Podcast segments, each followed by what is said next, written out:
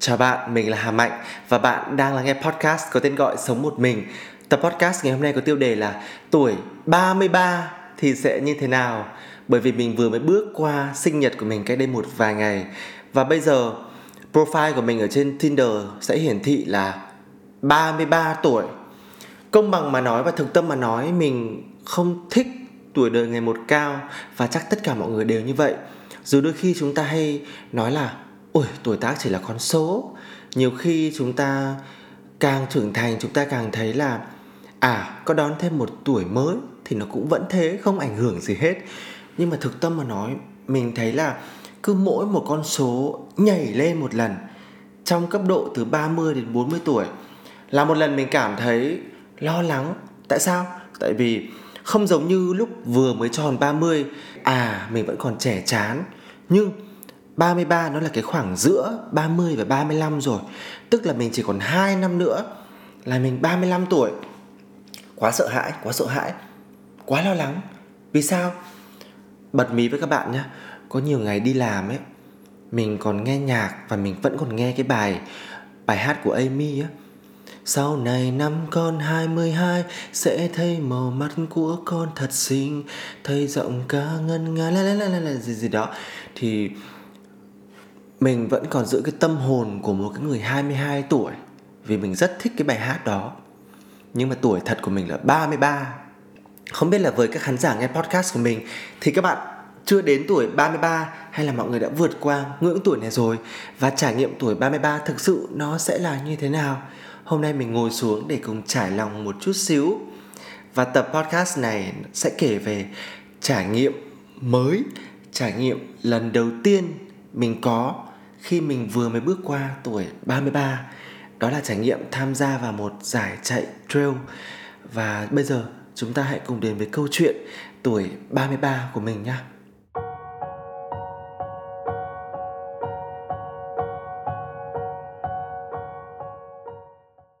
Trong ngày bước qua tuổi ba mươi ba, mình chọn tham gia vào một giải chạy trail với cự ly là bốn mươi hai ki lô mét. Và mình đang mặc trên mình chiếc áo của tất cả các vận động viên tham gia vào giải chạy này. Giải chạy trail mình tham gia diễn ra ở Mộc Châu. Đây là một cái trải nghiệm thực sự rất quý trong cuộc sống của mình. Nó khiến cho mình có quá nhiều liên tưởng, có quá nhiều sự so sánh. Và những cái bài học rút ra nó thực sự nó gắn với cuộc sống của mình nhiều. Và mình cũng tin là nó gắn với đường đời của rất rất nhiều người khi mà chúng ta thử đặt mình vào một cuộc đua nào đó. Tại sao lại như vậy? Thế thì bây giờ mình sẽ nói về từng cái trải nghiệm mình có được trong lần đầu tiên đến với Việt Nam Trail Marathon năm hai không hai tư vừa rồi nhé.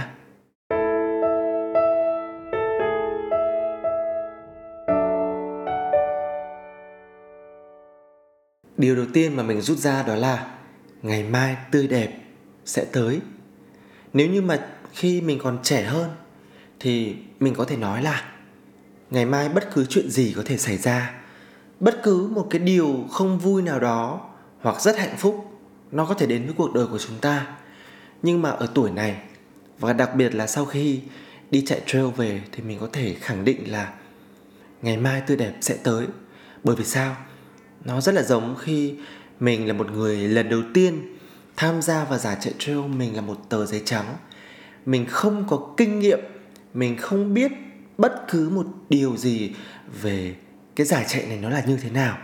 Nếu bạn có theo dõi những nội dung mình đăng tải trên kênh podcast Sống Một Mình vào năm ngoái thì bạn sẽ biết là mình đã chạy ba giải full marathon vào năm ngoái.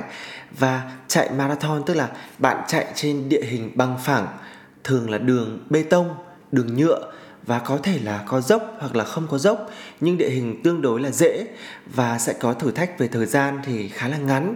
Mình được biết là có rất là nhiều người họ muốn lấy thành tích tốt, họ muốn cải thiện thành tích của bản thân hoặc là đạt một cái kỷ lục mới, thì họ sẽ làm một cái hành động là side check, tức là đi khám phá địa hình chạy trước khi chính thức bước vào cuộc đua. Hoặc giả sử như là có rất nhiều lần mình được rủ chạy tại thành phố Hồ Chí Minh là nơi mà mình sống, thì dĩ nhiên là sẽ chạy qua cung đường mà mình đã đi qua đó rất là nhiều rồi. thì thường mình sẽ không thích chạy ở địa hình đã quá quen thuộc. Mình cũng không thích cái việc ta phải đi nghiên cứu trước địa hình mình chạy để có thể là đưa ra một cái chiến lược. À, khúc này tôi sẽ đi với vận tốc là bao nhiêu, khúc nào tôi sẽ cho mình chậm hơn một chút, khúc nào tôi sẽ được nghỉ ngơi và uống nước. Thì ta biết trước những gì diễn ra, ta có kịch bản, ta có chiến thuật. Và thông thường cái tính cạnh tranh của giải chạy bộ nó sẽ rất là cao. Nhưng mà năm nay khi mà lần đầu tiên được tham gia vào một giải chạy trail thì mình có thể nói là khó mà có ai biết được điều gì chờ đón mình trong giải chạy này. Bạn sẽ không thể biết là chính xác cung đường này nó sẽ đưa bạn đi qua những khung cảnh như thế nào, bạn sẽ gặp điều gì. Thứ duy nhất mà ban tổ chức cung cấp cho bạn là biểu đồ về độ dốc mà bạn sẽ vượt qua và cung đường bạn sẽ chạy ngày hôm nay. Nhưng cung đường của chạy trail là bạn sẽ có thể băng qua rừng, đi lên những ngọn núi cao hay là đi qua những đoạn thung lũng. Nói chung có rất là nhiều địa hình khác nhau trong một giải chạy mà cực kỳ phi lý để bạn có thể đi nghiên cứu trước.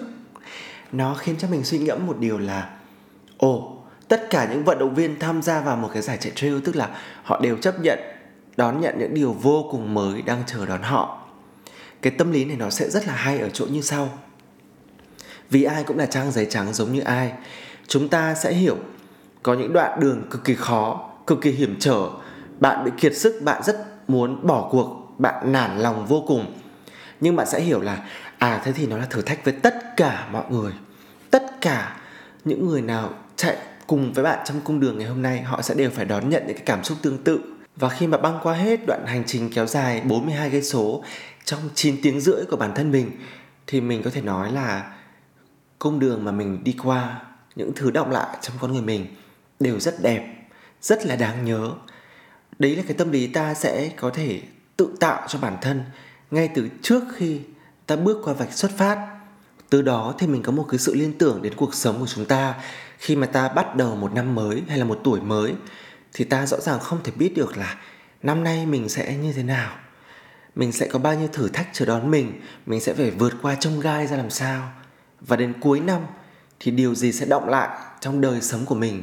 Nhưng mà ngẫm về suốt hành trình sống hơn ba mươi năm trong cuộc đời, mình nghĩ là từ lúc mà mình có nhận thức và từ lúc mình có những trải nghiệm của việc thoát ly gia đình, thì hầu như năm nào lúc mà ngẫm lại một năm đã qua, những thứ đọng lại mình nghĩ là chúng ta đều có quyền tự hào về nó.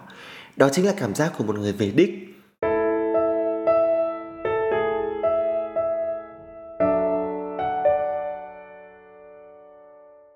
Bài học số hai, sẽ có những người đồng hành cùng với mình trong một quãng ngắn, nhưng cũng sẽ có những người đồng hành trong một hành trình rất dài. Đấy chính là thực tế của việc chạy trail đó các bạn. À, thường khi mà đi chạy thì có thể là bạn sẽ có một nhóm những người bạn cùng tham gia giải này với bạn, hoặc là bạn chạy một mình thôi. Nhưng mà bạn sẽ không bao giờ có thể đảm bảo là những người bạn biết họ sẽ đồng hành cùng với bạn hết bốn mươi hai cây hay là bảy mươi cây của cái giải chạy này. Cực kỳ khó luôn, vì mỗi người sẽ có một vận tốc khác nhau, cũng như là thế mạnh của chúng ta rất là khác nhau tùy vào cái địa hình đó. Có những người cực kỳ mạnh khi mà lên dốc, hoặc có những người đổ đèo thì pam pam pam pam pam rất là nhanh. Nhưng mà ngược lại cũng sẽ có những người rất là yếu ở những cái địa hình đó. Nên là ai mà có thể song hành cùng với bạn thì chắc chắn là người đấy phải là người rất rất đặc biệt, rất yêu thương bạn, hoặc bạn có tình cảm cực lớn với người đó. Còn nếu không, thực tế sẽ cho ta thấy là người mà ta gặp là một người lạ ngẫu nhiên bước đến và họ đi cùng với ta trong một quãng. Có thể sẽ có những người họ đồng hành với bạn vài chục cây số là chuyện bình thường, vì họ cảm thấy khi ở gần bạn, hai người bỗng dưng có thể là hỗ trợ cho nhau. Người ta có thể ủn mông bạn tiến về phía trước, hoặc là họ cảm thấy bạn có một cái tinh thần gì đó mà khi mà ở gần bạn thì họ rất là muốn được song hành với bạn. Điều này chính xác là cuộc đời của mình mà mình ngẫm trong một năm vừa rồi. Có những người khi mà họ đến thì mình mình vỡ òa cảm xúc, mình rất là yêu quý, mình rất là muốn được gắn bó. Wow, đây là tri kỷ, đây là người mà tại sao bây giờ tôi mới gặp người này, ví dụ là như vậy. Nhưng sau đó thì có thể cũng sẽ đến một lúc người ta sẽ phải nói lời tạm biệt.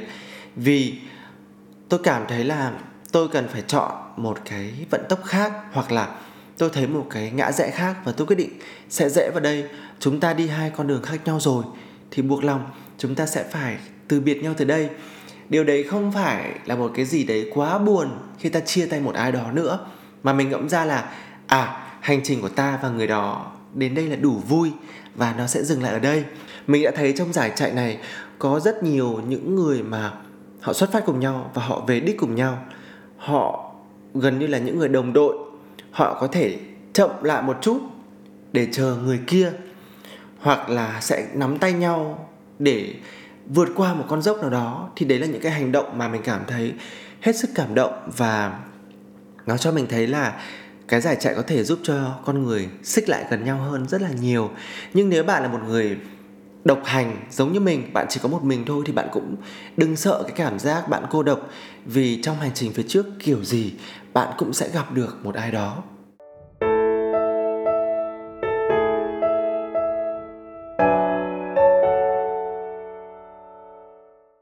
Bài học số ba là một cái bài học mà mình cực kỳ thấm và mình chỉ phát hiện sau khi mình kết thúc giải chạy này, đó là nhìn về phía trước sẽ thấy có rất nhiều người đi nhanh hơn mình, nhưng mình sẽ không bao giờ biết được phía sau mình có những ai. Khi mà mình tham gia những giải chạy marathon vào năm ngoái, thực tế rất là phũ phàng các bạn ạ. Mình có một cái tâm lý là tại sao ai cũng vượt qua mình thế, ai cũng chạy nhanh hơn mình. Tâm lý đấy nó khủng hoảng hơn khi giải chạy nào, hầu như giải chạy nào mình cũng nhìn thấy người sweeper.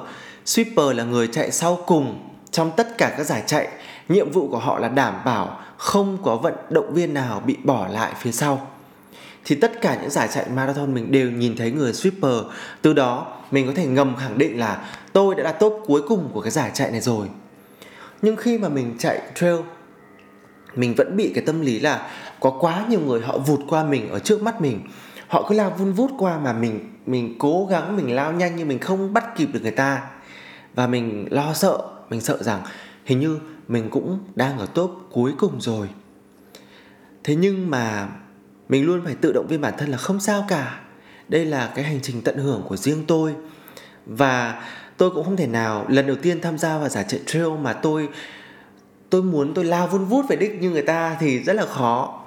Thế nhưng mà khi mà mình về đích thì mình mới biết được rằng là còn quá trời người ở sau lưng mình, họ vẫn đang miệt mài với hai cây gậy trong một hành trình ở trong màn đêm. Tại vì mình về đích lúc năm rưỡi chiều và sau đó thì trời sụp tối rất là nhanh. Còn vô số người vẫn đang chạy bộ.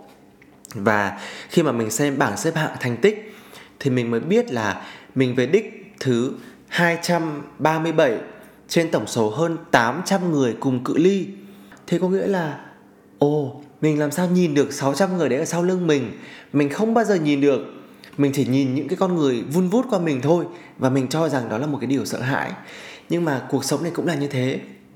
Nếu mà ta cứ mãi nhìn vào những con số tuổi tác, ta cứ mãi nhìn vào thành tựu của những người họ lướt qua mình, thì ta sẽ luôn luôn thấy mình là người bị bỏ lại phía sau. Mà ta sẽ không bao giờ đủ chậm, đủ tĩnh và đủ sáng suốt để biết được rằng ở một mảng miếng nào đó của cuộc sống này, biết đâu mình cũng là một người ở top đi trước thì sao. Và sẽ không có một điều gì bắt buộc là tất cả chúng ta phải đi cùng vận tốc, để cùng kịp về đích, để cùng có những thành tựu trong cuộc sống giống như nhau. Không bao giờ làm được việc đó. Mỗi một người có một hành trình riêng trong cuộc sống.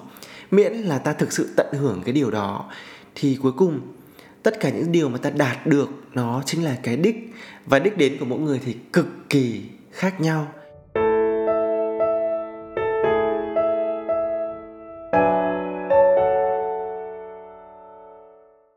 Bài học số bốn, chấp nhận thử thách có thể đến bất cứ lúc nào. Giải Việt Nam Trail Marathon diễn ra ở Mộc Châu là một nơi mà lần đầu tiên mình được đến. Mặc dù mình đã được nghe rất là nhiều, mình uống sữa Mộc Châu từ khi mình còn nhỏ, mình được nghe về mận Mộc Châu, và quê ngoại của mình cũng là ở Sơn La nữa. Nhưng đây là lần đầu tiên mình đặt chân đến Mộc Châu. Thì cảm nhận đầu tiên là nơi này rất là đẹp, mát và ngập trong hoa mận hoa đào. Mùa xuân cực kỳ đẹp, rất rất là hạnh phúc khi mà nhìn đâu ta cũng thấy sắc của hoa đào, hoa mận mọi, mọi nẻo đường luôn. Thì trong cung đường chạy cũng vậy, chìm đắm trong những thung lũng hoa mận và những bản làng của người dân tộc thiểu số. Nhưng có những cái áp lực khủng khiếp của việc chạy trail. Đấy là con dốc cao sừng sững trước mắt, nó có thể đến bất cứ lúc nào. Với mình trong trải nghiệm bốn mươi hai ki lô mét thì rất là dã man, là vừa mới xuất phát, ban tổ chức đã tặng cho tất cả các vận động viên một con dốc bê tông siêu to khổng lồ, siêu cao chót vót. Nhưng đấy mới chỉ là con muỗi. Đến mười hai giờ trưa, mình được leo lên một con dốc cao sừng sững ở một quả đồi chọc trong cái nắng khủng khiếp, gọi là cực kỳ gắt và cực kỳ rát da luôn, mặc dù đã che kín mít. Cái khoảnh khắc đấy thì đã vắt sức của tất cả các vận động viên. Mình nhìn mặt mũi ai cũng bơ phờ, không còn chút sức sống. Cứ thấy một chút bóng râm của cây thôi là sẽ dừng lại để thở. Thở một chút rồi mới lách đi tiếp được. Tại sao tôi đang có cuộc sống sung sướng trong nhà điều hòa mát lạnh thì không chịu, lại bỏ tiền, một mớ tiền ra đây để leo lên một con dốc trên một quả đồi chọc vào giữa mười hai giờ trưa? Tôi đang làm cái trò gì ở đây thế này? Thế nhưng mà khi mà mình nhìn rộng ra xung quanh thì mình thấy những người khác cũng thế. Tất cả mọi người đều phải vượt qua con dốc này. Tất cả đều hít thở, gọi là nó bị thương lắm ấy. Tại vì mình còn gặp một số anh chị chạy bảy mươi cây, họ cũng phải đi qua đoạn đường đó. Và vừa bị cái tâm lý là không biết mình có về trễ quá không, không biết liệu tôi có thể vượt qua được không, và trước mắt tôi còn bao nhiêu con dốc nữa. Nhưng chỉ biết là ai cũng phải vượt qua nó, và chỉ có một lựa chọn duy nhất là tiến về phía trước mà thôi. Nhưng sẽ có một cái điều rất tuyệt vời là cứ qua một con dốc, cứ lên đỉnh của dốc thì sau đó chúng ta sẽ được xuống dốc. Và cái khoảnh khắc xuống dốc thì chính là bù lại những cái sự mất sức mà chúng ta vừa bỏ ra. Lúc này thì lại được thả lỏng, được nương theo cơn gió, được cảm thấy mọi thứ rất là khoan khoái, dễ chịu. Cảnh trước mắt lúc này mình có quyền chiêm ngưỡng nó rất là đẹp. Và ta sẽ thấy là cứ đi qua một con dốc cao trong cuộc sống thì kiểu gì cũng đến lúc ta được quyền đứng từ trên đỉnh cao, nhìn xem mình đã làm được một kỳ tích phi thường như thế nào. Và sau đó ta được tăng vận tốc, tiếp thêm sức mạnh để sẵn sàng chinh phục thêm nhiều con dốc nữa ở phía trước. Nếu ta mang được cái tinh thần sống này vào trong cuộc sống thì ta sẽ hiểu là thử thách, áp lực, khó khăn nó chỉ là một con dốc thôi. Mà con dốc nào ta cũng vượt qua được nó. Tất nhiên nó sẽ có gian nan, nó sẽ mệt mỏi, ta sẽ nhăn, ta sẽ buồn, thậm chí khóc, đổ mồ hôi, sôi nước mắt. Nhưng mà cứ vượt qua rồi lại thấy sức mạnh của con người rất là khủng khiếp. Và đôi lúc tự chúng ta sẽ cảm thấy nể chính bản thân mình nữa.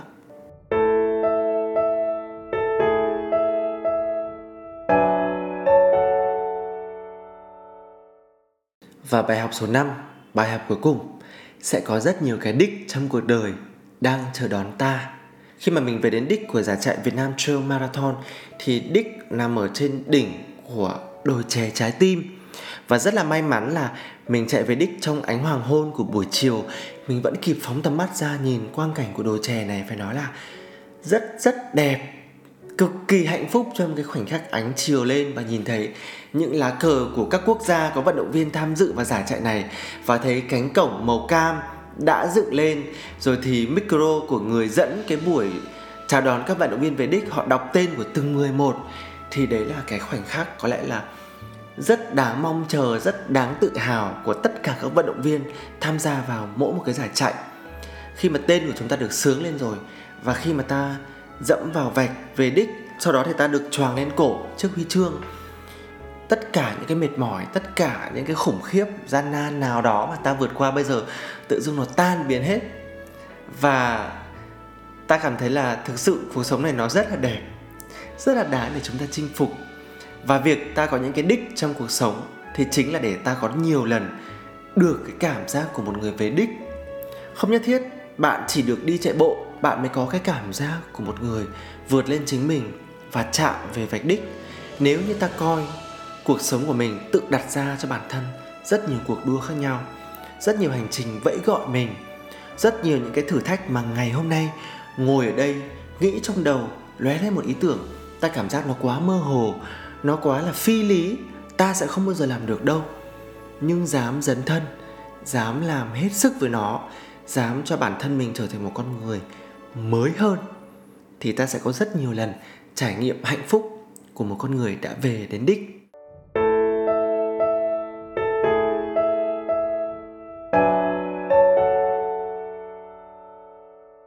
Và mình muốn kể cho các bạn nghe một câu chuyện là có một lần mình đi tập gym. Thì trong phòng tập có một bạn đến và nói với mình là bạn ấy lắng nghe tập podcast mình nói về mất phương hướng sự nghiệp khi tuổi đã ngoài ba mươi. Và bạn ấy rất là đồng cảm với nội dung mà mình chia sẻ, vì bạn ấy đang trong quãng thời gian không có việc làm và bạn ấy đã ngoài ba mươi tuổi. Và bạn ấy hẹn mình đi cà phê để có thể trải lòng và tâm sự nhiều hơn. Với mình thì đó chính là hạnh phúc của một người làm podcast. Và khi mà mình đi ra quán cà phê thì bạn ấy có hỏi về ngày tháng năm sinh của mình. Và bạn ấy rất là quan tâm đến thần số học. Thì bạn ấy có nói với mình về con số của mình. Mình sinh ngày mười tám tháng một năm một nghìn chín trăm chín mươi mốt. Con số của mình là con số ba. Và trong ngày tháng năm sinh thì mình có bốn con số một. Nằm ở trong một ốc đảo cô đơn. Tức là mình là một người khá là cô độc trong thế giới của riêng mình. à, Và bạn ấy nói là để mà bổ sung cái phần khuyết thiếu trong cái biểu đồ thần số học của mình thì mình nên bổ sung con số năm. Tức là mình nên đi nhiều hơn, rộng mở tâm hồn mình ra và gặp gỡ kết nối với nhiều người hơn. Thì thực sự đó cũng là điều mà trước giờ trong vô thức mình cũng đã và đang làm. Và việc mình chọn làm podcast cũng là cách mình tìm kiếm cơ hội để thoát ra khỏi cái thế giới cô độc của riêng mình và chạm đến trái tim của nhiều người nào đó trong thế giới này. Hay là việc mình chọn đến với những giải chạy cũng chính là cách mình được đi xa hơn và được gặp gỡ nhiều con người tuyệt vời hơn. Thì khi mà nghe đến cái điều đó thì mình cảm thấy là nó rất là đúng với con người mình. Đặc biệt là về con số ba, khi mà nói với bản thân mình là một người làm trong lĩnh vực sáng tạo, là một người mà mình cũng rất là thích uh, dẫn dắt mọi người qua những câu chuyện kể và có một chút hài hước trong con người mình nữa. Thì bạn ấy nói đến đâu mình cảm thấy nó giống như là bạn ấy đọc vanh vách bên trong con người mình ra. Sau đó thì mình cũng về tìm hiểu thêm nhiều hơn về thần số học. Thì có một cái câu chuyện là những người con số ba thì đến năm ba mươi ba tuổi là lúc mà họ chạm lên cái đỉnh đầu tiên trong cuộc sống. Mãi đến năm ba mươi ba tuổi mới là cái đỉnh đầu tiên. Và nhìn lại những năm trước đó thì khá là khó khăn. Thì khi mà mình nhìn lại cuộc sống của mình thì những năm trước đây mình cảm thấy cái biểu đồ đấy nó khá là đúng với những gì mà mình đã đi qua. Nếu như mình thực sự quan tâm đến cái đỉnh đầu tiên trong cuộc sống vào năm ba mươi ba tuổi thì mình sẽ tận dụng tất cả những ý tưởng, những hoài bão, những cơ hội đến với cuộc đời của mình để chớp lấy và để làm cho cái đỉnh đầu tiên này nó thực sự xứng đáng, nó thực sự rực rỡ đúng như cái biểu đồ đó đã vẽ ra. Tất nhiên mình sẽ không thể biết được là trong năm nay mình sẽ trải qua những chuyện gì, mình sẽ ngồi thu với mọi người bao nhiêu tập podcast để kể về những vấn đề nào của đời sống. Và mình cũng sẽ không thể khẳng định chắc chắn là mình sẽ rất rất thành công trong năm nay. Nhưng mình, giống như đã chia sẻ với các bạn, xuyên suốt hành trình của một người tham gia vào một giải chạy trail thì mình sẽ tin đây sẽ là một cuộc đua và phía trước có rất nhiều điều tuyệt vời đang chờ đón bản thân mình. Cảm ơn các bạn đã dành thời gian lắng nghe tập podcast của mình ngày hôm nay. Xin chúc các bạn sẽ có những khởi đầu cho một năm mới này thật thuận lợi và chúng ta sẽ có nhiều tín hiệu vui trong những ngày tiếp theo. Xin chào và hẹn gặp lại nhé.